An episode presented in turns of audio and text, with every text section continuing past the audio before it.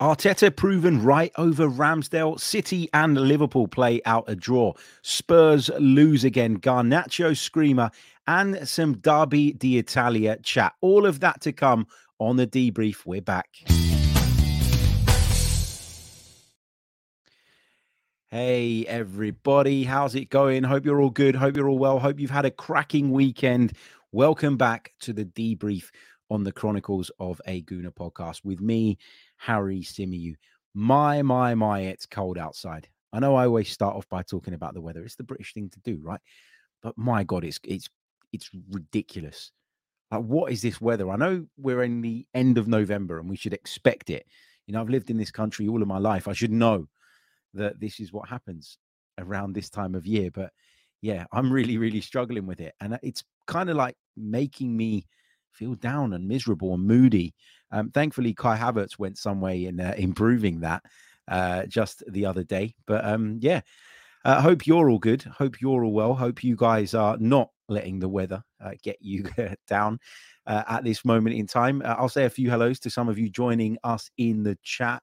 Um, good uh, afternoon, good evening to Amira. Uh, good evening to Afsar. We've got Leslie, we've got Robin, we've got Adair with us, we've got Fort, Lauderdale, Guna Craig, um, we've got Russ. Uh, who else we've got in here? We've got Goon Gang. So many of you uh, in the live chat. If I go through everybody's name, that's all we'll do. Uh, but great to see so many of you with us uh, in the live chat box as always. Where is it? There was a comment from Afsar where he said it's going to get colder it's going to be cold, he says, for the next 10 days. I've read that as well. Uh, God help us if it gets much colder than this. Maybe I'm just at that point where I don't want to accept that I need to wear a much bigger coat. Like I was at Brentford on Saturday night, and everybody else was wrapped up with like hats and gloves and massive coats. And then I turned up and I had a warm coat, but I didn't have any gloves. I didn't have a hat with me. And by the end of the game, I was absolutely freezing freezing. And I was in Paris yesterday, and I can tell you it's just as bloody cold there and wet and windy and all the rest of it. And when I got off the plane last night, when I landed back in London, somebody said to me, somebody that was on the flight next to me, as the, the lady opened the doors, because we were on the back row of the plane, and you just felt this gust of wind come through. And you looked outside and it was absolutely chucking it down. Somebody went, Well, just in case you've forgotten where you've landed, That'll teach you. And absolutely, uh, that was the case indeed. Uh, right, on today's show, uh, that's enough weather chat. We're going to talk the Ramsdale situation because I've been thinking long and hard about this. And I want to approach this from two different angles. Angle number one is Has Mikel Arteta been proven right on Aaron Ramsdale after his performance the other day? And the other angle I want to look at it from is was what happened in terms of the way it panned out at the weekend the perfect scenario for the Arsenal boss? And I'll explain what I mean about that in a little bit more detail. We're also going to reflect on that game between City and Liverpool. I thought it was a fascinating encounter between those two, and I learned a few lessons uh, about them and where they are at uh, as a result of that. Spurs lose again, three on the bounce. What happened to Ange Postecoglou, who was going to guide Tottenham Hotspur to Premier League glory. He's still doing a good job, to be fair to him, but I think we need to ask some questions of him, of his playing style, of his refusal to change it, despite not having the players to carry out the style of football that he clearly wants them playing. We're also going to touch on Garnacho's uh, screamer. You have to. I know it was a United goal, but you have to, don't you? It was that good. And we're going to touch on the Derby d'Italia, which took place last night between Juventus and Inter. All of that to come on today's show. Don't go anywhere. But we're going to start with an Arsenal theme, as you'd expect. It is an Arsenal channel, it is an Arsenal podcast. And we're going to talk Aaron Ramsdale. And I'm interested to get you guys' thoughts and takes on this as well, because, you know, I don't know if it's one of those situations where I've just spoken about this and, and thought about this so much over the last few months that I've driven myself batshit crazy. And maybe I'm looking at it through a totally, totally different wrong lens. Um, different wrong lens through a different lens. Um, it might be the wrong lens though. Uh, we'll get into it anyway um, on this show. So obviously, it was pretty clear that barring a major breakdown in the relations between Arteta and Aaron Ramsdale that the England goalkeeper was going to start the game at Brentford. Now, we established why David Raya, of course, ineligible, currently being on loan from Brentford, although Fabrizio Romano has reported that Arsenal have decided to take up that option and that deal is going to go through. And you take into account Thomas Frank's comments as well, who said, I'd be very surprised if it doesn't happen. You know, you can safely say that that David Raya is going to become an Arsenal player uh, very, very soon and, and in the not too distant future. He is already an Arsenal player in his current capacity, but in terms of a permanent deal being completed, that of course can't happen until um, you know a transfer window opens. I suspect that Arsenal will still wait until maybe even the end of the season to confirm that. I don't think they need to do it in January, seeing as he's signed on a season long deal. And I think Arsenal will do it in a way that works best for their finances and their financial situation. That's why Brentford were willing to let him go on loan in the first place. As long as there were some guarantees in place that protected them, they were always going to be open to and happy to facilitate that. Um, so Ramsdale comes into the side, starts the game at Brentford, and all eyes were on him. And the reason all eyes were on him was A, because this has been a debate that's been raging on all season and it wasn't just going to disappear this week. But B, because Nick Ramsdale, his father, in a recent interview with our friends over at the Highbury Squad, talked about the situation at length. And that brought the whole thing to the fore again.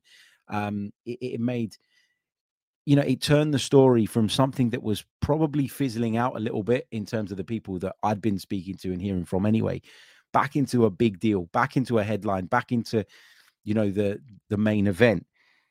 Now, in he comes, and in my opinion, he doesn't play very well.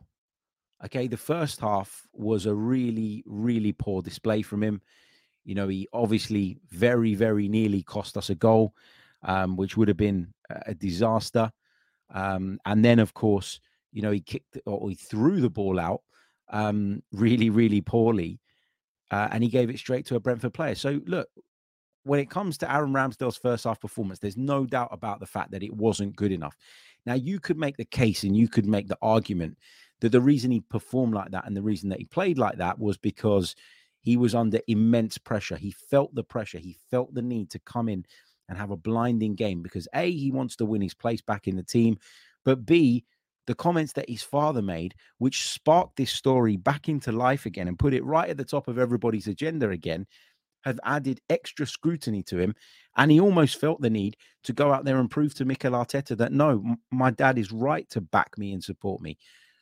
Look, it, I've always said about the, the Nick Ramsdale comments, they didn't come from Aaron himself. So there's only so much you can hold him accountable for that. There's only so much responsibility for that that you can pin on him. Do I think he knew that his dad was going to do that? I think he probably knew that his dad was going to go on a podcast. Whether he knew that his dad was going to speak the way he did, I'm not sure. And I'll give Aaron the benefit of the doubt for that. I'm not going to talk about the validity of those comments again, whether they should or should not have been made. We've been over that a million and one times. My stance on it is it just didn't help. It isn't going to help Aaron, and it certainly wouldn't have gone down well with Mikel Arteta. And some people would suggest that the fact that Arteta gave a bit of a cold response when asked about Ramsdale after the game um, kind of shows and, and proves that maybe Mikel is not happy with the circus that this whole thing has become.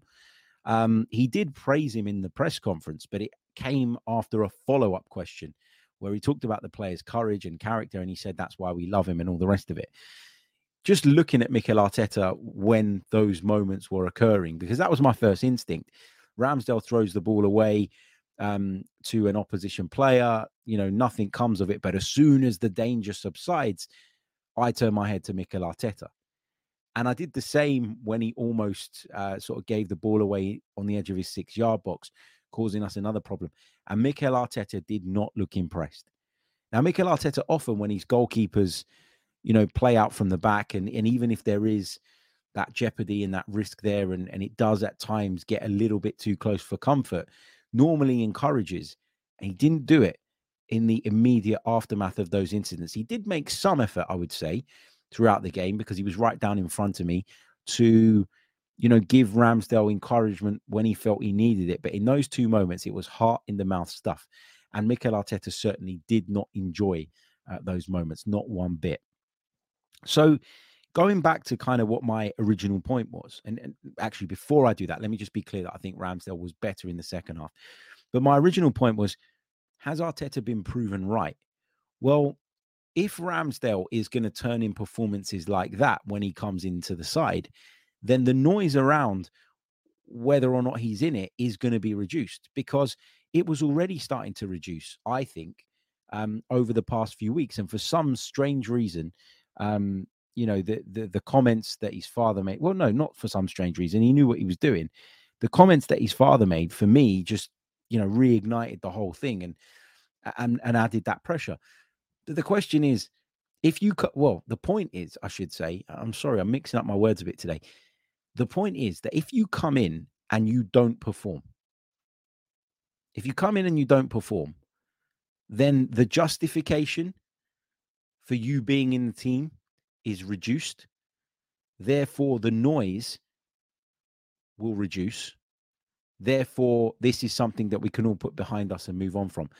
Hussein in the chat says, You keep saying that you don't want to talk about the goalkeeping situation, but can't go a day without doing a shot on it, a show on it. I beg your pardon. Well, that's because everyone's talking about it.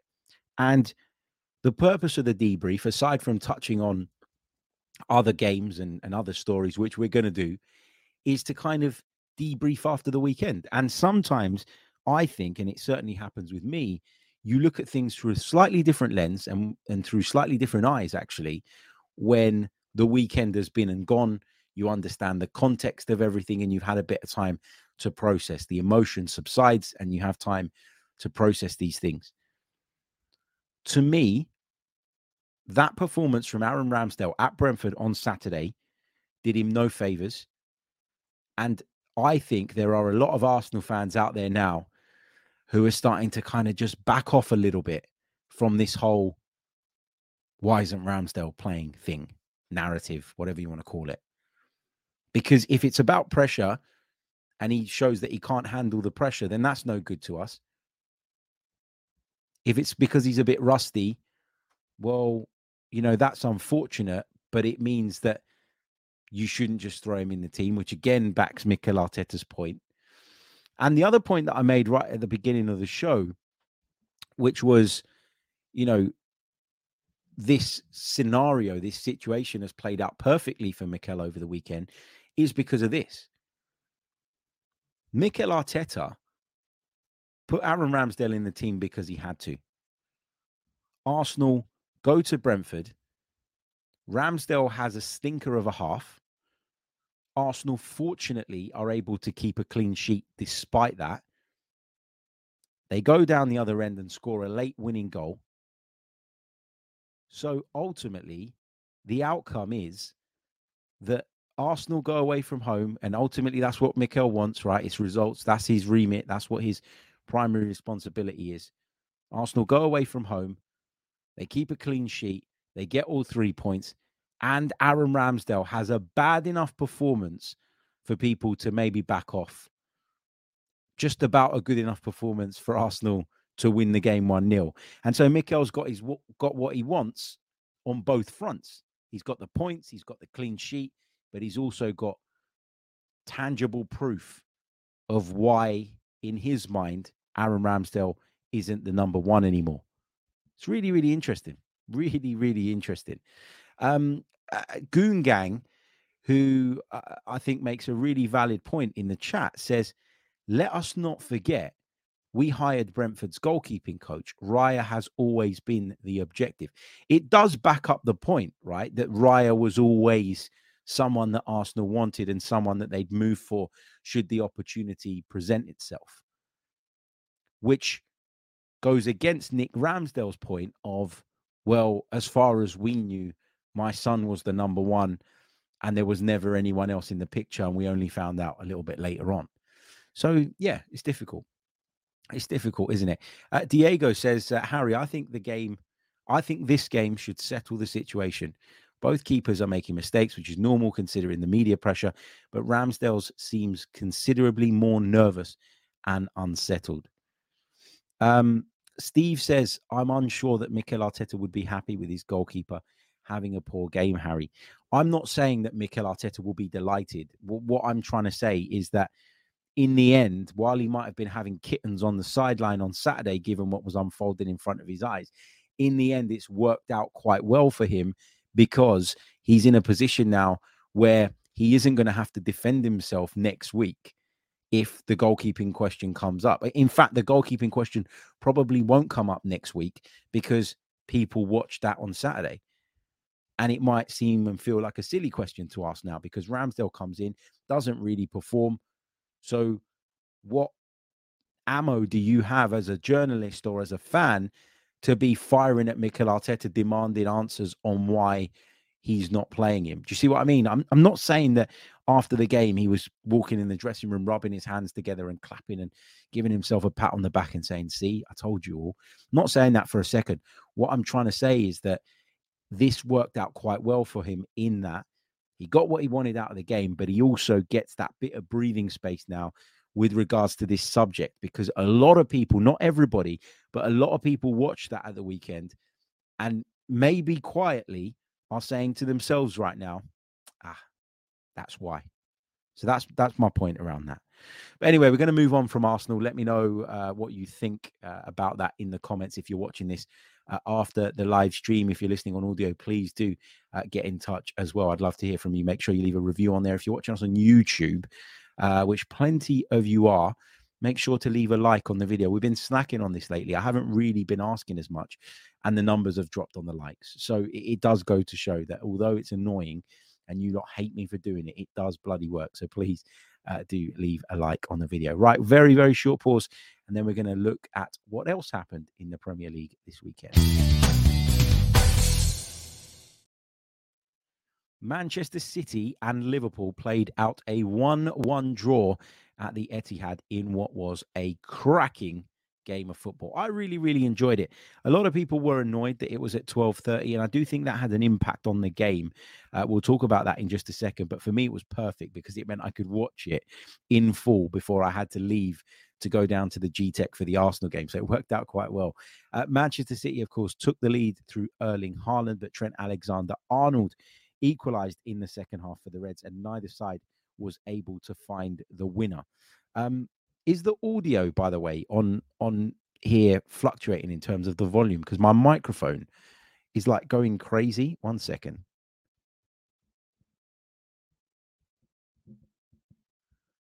Okay. I don't know what's going on. Can you see the green lights on my microphone? They seem to be going up and down. They should just be solid. So I don't know what, what's up with that. Uh, but if it's coming through okay, then I won't bother messing around with it. But yeah, a little bit concerned about that. Uh, yeah, let me know. Let me know. Hold on. Let me try and sort this. Here we go. Um, why is it changing? One sec. One two one two one two. Okay. Oh, I don't know. Sound okay? Uh, it says Afsar in the chat. Um, okay. In fact, yeah, let's carry on with the Man City Liverpool chat. Apologies, uh, that threw me off the mic issue. It's still doing it on my screen, so I don't know what the deal is with that. Um, Amira says, uh, "Yeah, it's fluctuating a little bit. Hold on, let me unplug it and plug it back in again. That might help. One second. Can you bear with me for a second? I think we'll do that.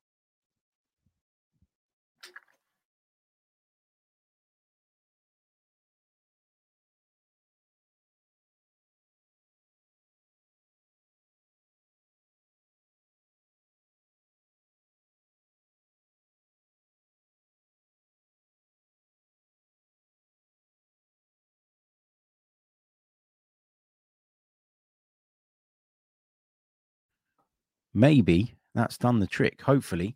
Sorry about that. I don't know what's going on. It seems to be solid now. Uh, fingers crossed that will last throughout the duration of the show. Mic problems. God's sake. I sound like Tom Canton.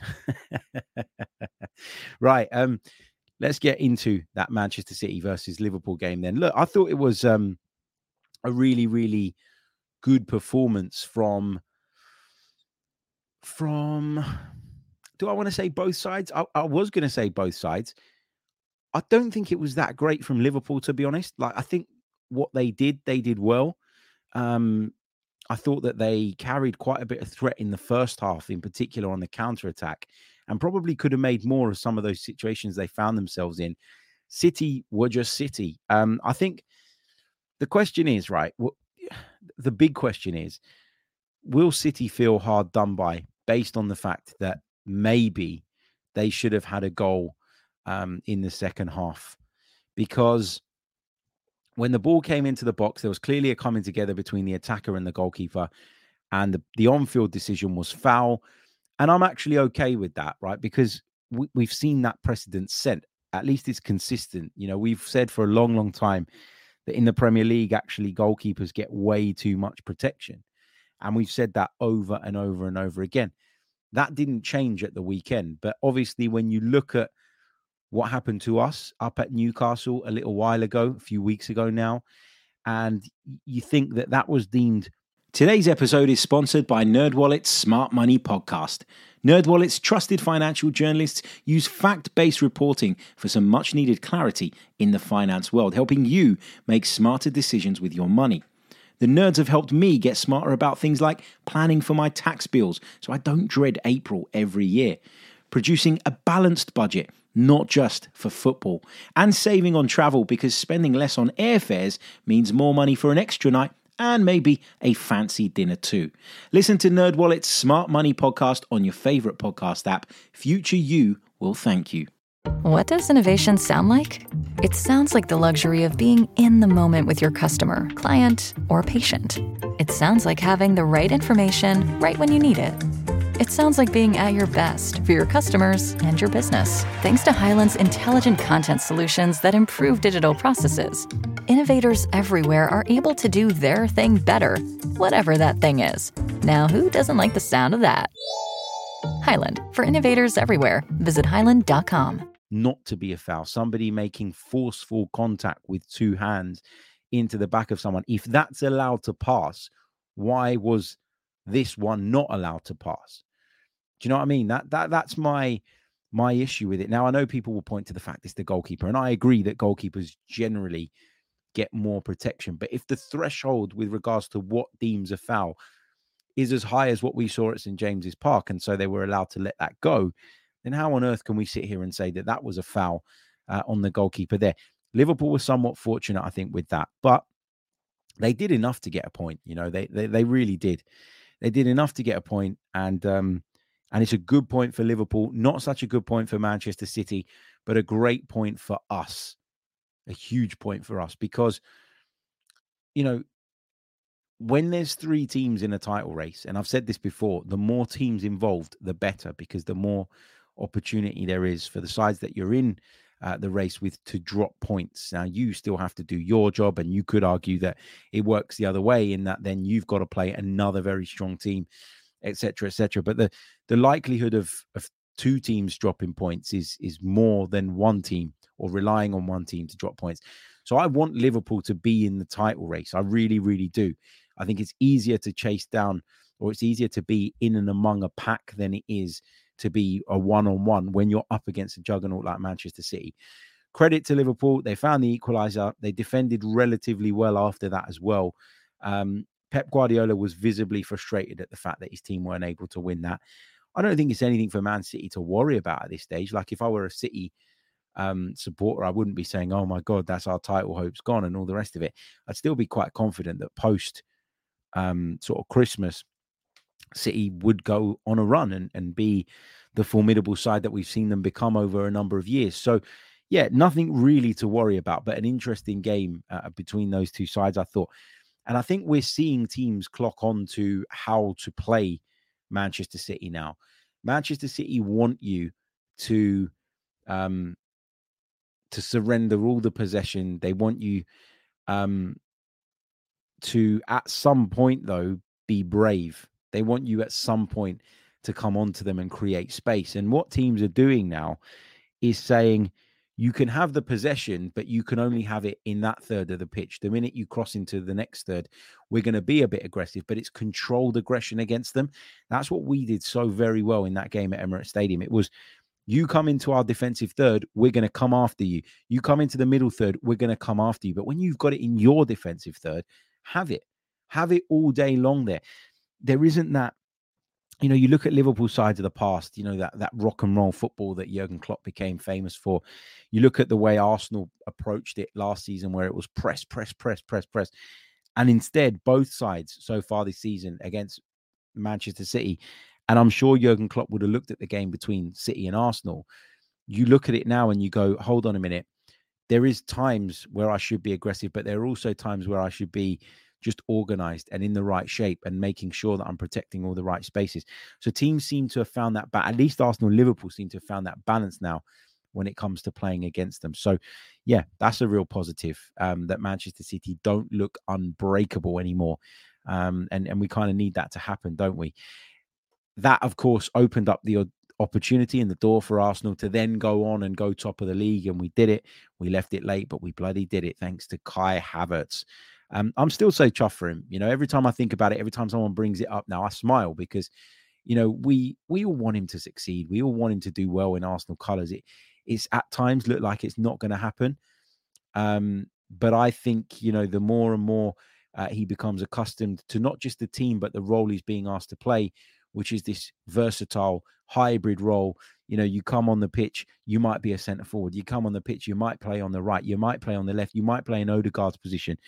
I just think for me, it's taken a little bit of time. And I thought when he came on, as I mentioned in the in the the sort of post match pod, you could see straight away that the dynamic had changed, and that's the kind of impact that I want Kai Havertz to play, um, uh, to have. I beg your pardon, and hopefully we're going to see more of that going forward. Elsewhere in the league, though, um, Luton Town beat Crystal Palace. Um, great result uh, for them, of course. Um, Bournemouth won at Sheffield United. Big, big result for them, um, given their predicament at the moment. Newcastle absolutely thrashed Chelsea. Now, I'm not going to sit and go through the ins and outs of that Newcastle Chelsea game, but there's one player that I want to talk about. Actually, two Chelsea players that I want to talk about. I'll give Newcastle their flowers um, with the injuries that they have uh, to turn in that level of performance and to, to produce a result like that is all credit to them. Um, you know you're going to get hard work with an Eddie Howe side now. You know you're going to get that housery. You know you're going to get um, an aggression that maybe Eddie Howe teams in the past didn't have. And I do attribute his kind of change of mentality and philosophy to that time that he spent with Diego Simeone, the best in the business uh, at that stuff. But there's two Chelsea players I, I want to talk about. The first one is Thiago Silva. That was the first time I looked at Thiago Silva and thought, your legs are gone. As the first time I looked at him and thought, you look now like a 39 year old playing in the Premier League. And that's a shame. You know, I think all players at the end of their careers have that moment. Gary Neville's talked quite openly about his moment. And I think that that will be the case for Thiago Silva. And I'd be surprised actually if he continues beyond the end of this season, particularly if those moments keep occurring and he doesn't feel right in himself. The other one I want to talk about is Reece James, um, Chelsea captain. But I've got to say, I think he's letting them down at the moment. I really, really do. And I know Chelsea fans are reluctant to be critical of Reece James because he's been a good servant to the club. You know, they know he's a really top talent, and he is that. You have to be fair. The problem is for me with Reece James is that he spends so much time off the field because he can't stay fit. They can ill afford to be picking up suspensions left, right, and center was such a needless sending off that he picked up at the weekend. So needless. And if you go back to the game against Spurs as well, and you watch that back, he was quite fortunate that day not to receive a red card as well. So if you're going to be the leader, if you're going to be the main man in this Chelsea side, you know, you need to be leading by example. And you cannot be getting yourself sent off and, and making reckless, silly challenges all the time. Now, people will probably counter that point and say, well, actually, he's playing in a rubbish team. He's being ex- exposed as a result of that, and he's been put in situations where he has to make last gasp challenges. To me, man, it, it's just not good enough. Like you're not available enough as it is. You do not need to be making needless, silly challenges like that, getting yourself not just sent off, but then suspended uh, moving forward. So, um, yeah, those were the points I wanted to make on that game. Uh, we touched on Brent, or we talked in detail about Brentford Arsenal on the last episode. Make sure you check that out. But we move on to Sunday's games in just a second. Just the two games on Sunday this week. Tottenham took on Aston Villa. Tottenham lose again. Um, Ange Postecoglou, three on the bounce now. My, how the tables have turned at the Tottenham Hotspur Stadium. Again, uh, a few points that I want to make on this game. First of all, I want to pay uh, credit to Unai Emery and the job that he's doing with this Aston Villa side. They are on fire at the moment. He's showing that he's tactically adaptable. He's showing that he's recruited really, really well or been a big part of the recruitment process that's brought in a lot of really good players. And uh, Villa are a threat for the European places. There's no doubt about that. But if we flip it back to Spurs, if I were a Spurs fan, I wouldn't be shouting it from the rooftops, but I'd be quietly concerned about Ange Postecoglou and this obsession with playing this attacking football, the obsession that he seems to have with his style of play. In an ideal world, you want to have a philosophy and you want to build it over time, but it takes time. It takes time. You you think about the early Mikel Arteta days at Arsenal, right? Remember when he came in in that FA Cup campaign that we obviously went on to win? It was a back five at times. You know, it was with um, Aubameyang up front. It was a really, really different setup, wing backs, all the rest of it. And over time, when he started to build the squad that he wanted and the squad that um, sort of he believed was capable of playing his brand of football, we adapted and we changed. And you look at the difference between Arsenal last season and Arsenal this season, there is a difference. There is an adaptation. So that's what you need to do to move with the times. That's what you need to do to constantly remain in the race. Ange Postecoglou has lost players, some due to injury, which is obviously unlucky. Van der Ven, Maddison, injuries. But Romero being out because he's suspended, that's Romero's own fault. Udogie being out a couple of weeks ago because he was suspended, his own fault. Bissouma suspended, his own fault. I don't have massive sympathy for them when it comes to the suspensions. In fact, I don't have any sympathy for them because I'm an Arsenal fan. But the point I'm trying to make here is that under those circumstances, surely if you were focused on the result, you'd be saying to the boys in the dressing room, look, guys, you know, you know that this is the way that we want to play football in an ideal world, but we need to slightly adapt our game to cope with the problems that we have currently within the squad, i.e., we need to sit our line a little bit deeper, i.e., um, we need to we need to be a little bit smarter in the way that we attack. We need to be a little bit more clever in how we take on opponents, and because we don't have the centre backs that you know we believe are capable of winning those one-on-one duels and battles and, and coming out on top in those situations we're going to give them a little bit more protection by being a little bit more disciplined in the midfield by having our fullbacks tuck in a bit whatever it is. He needs to come up with an alternative way of playing and he needs to make tweaks and adjustments to help them during a period where they're without some of their key players because if he doesn't they're going to continue to lose every week and all of a sudden lots of that great work that they've done at the start of the season, regardless of what people want to tell me, has been undone. It's been undone because they've now lost three on the bounce. Villa have got one of the best forward lines in terms of getting in behind. Ollie Watkins, Moussa Diaby. And you play with a high line like that with Emerson Royal and Ben Davies at the heart of your defense. Eric Dier's there. Now, I don't particularly rate Eric Dier, but that's not the point. He's a centre back. Yet you're scraping the barrel, putting fullbacks in at centre back. To me, it just it's weird. It's it's strange. I understand the idea of wanting to play your way, but there have got to be times where you look at it and you go, I'm going to be realistic about this, and I don't have the players to play that way. Therefore, I'm going to slightly change it up so that we can try and get results. Because people say, you know, they're taking confidence from him sticking with his style and all the rest of it. No, you take confidence from results. You don't take confidence from anything else. Um, some will say that you know it's not really down to Postecoglou the fact that they lost yesterday. Halo says to be fair against Postecoglou, um, didn't Son have a hat trick disallowed against Aston Villa? He did, but all rightly so. The point I'm trying to make is that if you just change the game a little bit and adapt your game, you stand a greater chance of getting results. Now, what Ange Postecoglou is doing by setting up in this sort of gung ho way week in, week out is essentially saying, we're just going to have a gunfight with you, and whoever lands the most shots wins. You shouldn't want to play with that level of risk, not in my opinion, anyway. Now, you take those risks and you take those gambles when you have enough within your ranks to believe that your players will win their one on one individual battles and therefore you know you've got an advantage all over the pitch if you look at that the center of defense and you don't think it's right then how can you play with such a high line you know that those are the things that that drive me crazy but because Ange's a nice guy apparently you know nobody will criticize him for it and he drives me up the wall um, elsewhere, Everton uh, were beaten 3 0 by Manchester United at Goodison Park. Alejandro Garnacho opened the scoring after three minutes with a stunning goal. Best bicycle kick you've seen in the Premier League. I've seen it compared to Trevor Sinclair's all those years ago. I've seen it compared to um, the one that Cristiano Ronaldo scored in the Champions League for Juve against Real Madrid. I've seen it compared um, to Rooney's one against Manchester City. It was definitely a better technique than Rooney's one because it didn't come off his shin. Um, forget the context, forget where and when and how it happened. It's a stunning goal, and it's probably the goal of the season so far. And I'd be surprised actually if something comes along to beat that. When it comes to uh, Manchester United's performance, it was a bit better. Um, not great, but going away from Everton is a, uh, to Everton is a difficult place.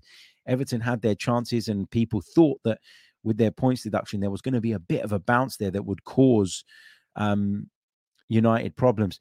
Fair play to them, they got through it. Um, Kobbie Mainoo looked a really, really good talent in midfield. Begs the question as to why Erik Ten Hag, having spent 500 million pounds on players during his time at Manchester United, hasn't gone and got a ball playing midfielder of that level and has been bringing in the likes of Amrabat, who he now doesn't fancy uh, or at times doesn't fancy, Mason Mount, you know, who isn't that type of player. All questions that need to be asked of Ten Hag, in my opinion, but credit where credit's due. They went there and won. As for Everton and their protests against the Premier League, I mean, I think they have every right to feel aggrieved. Um, but you look a bit silly then when you go get pumped 3 0. So, yeah, um, they'll be hoping that they can get back on track in the next one and uh, start to claw back some of those 10 points that they were deducted. Now, I just want to finish off by talking about the Derby d'Italia uh, in Italy last night. Uh, I beg your pardon. Derby d'Italia kind of gives it away, doesn't it? Uh, Juve took on Inter. How did that one go? Well, well, well. Uh, welcome back. It was a uh, one-one draw uh, between Inter and uh, and uh, Juventus. It was at Juventus, I should say. I should have said Juventus first. Let me just bring up uh, some of the details uh, of the match, uh, just so I can make sure that I'm giving you the right information as I go. But I'm just going to talk to you about how I saw it. Um, this is an interesting game because I've been saying to to a few mates of mine that are Juve fans that I think they can challenge for the Scudetto this season. I've been saying that, and people saying, you know, well, no, because Allegri's there and they're not very good, and all the rest of it. And I say, well, who are the contenders? And uh, and people say, well, you know, it's um it's Milan, it's uh, Inter, it's it's you know, well, Napoli are not in the mix this time, but you know, I think that Juventus have to be taken seriously. They really, really do. Silvio says Juventus and Inter is not a derby, Harry. It is known as the Derby d'Italia, my friend. Look it up. I'm assuming you're Italian based on your name. Um, check it out. It is the Derby d'Italia. That's what it's called. Um, look, I think that people look at Inter and, and Milan and think that they're stronger generally than Juve, and that over the course of the season that's going to show. But I think Juve are a really, really interesting side. Um, they are a side that don't always play pretty football, but this season seem to be grinding out results. Um, Inter are going to have to go and win it. They're not going to have it handed to them. They're not going to have it put on a plate for them. And, and I think Juve proved that last night. You know, if you look at the table now, there's only two points between them. Inter on 32 at the top of the pile, Juve on 30. Um, and yeah, it's it's it's going to be an interesting title race. I think. I actually think that Milan are going to fall away. I think that Napoli are not going to be able to recover the the distance that they've created between themselves and the top of the pile. So I think it's going to end up being a two horse title race. And I think, you know, Juve started the game and, and Vlahovic scored a, a brilliant goal. Martinez, uh, Lautaro Martinez, that is then equalized. And then in the second half, people were quite critical of, of Juve for sort of dropping off and sitting back. it was typical Allegri. You know, I'm not going to lose this. I'm going to make sure that I don't lose this. I'm not going to hand into the title by opening up and letting them find a winner or, or, running the risk of them finding a winner.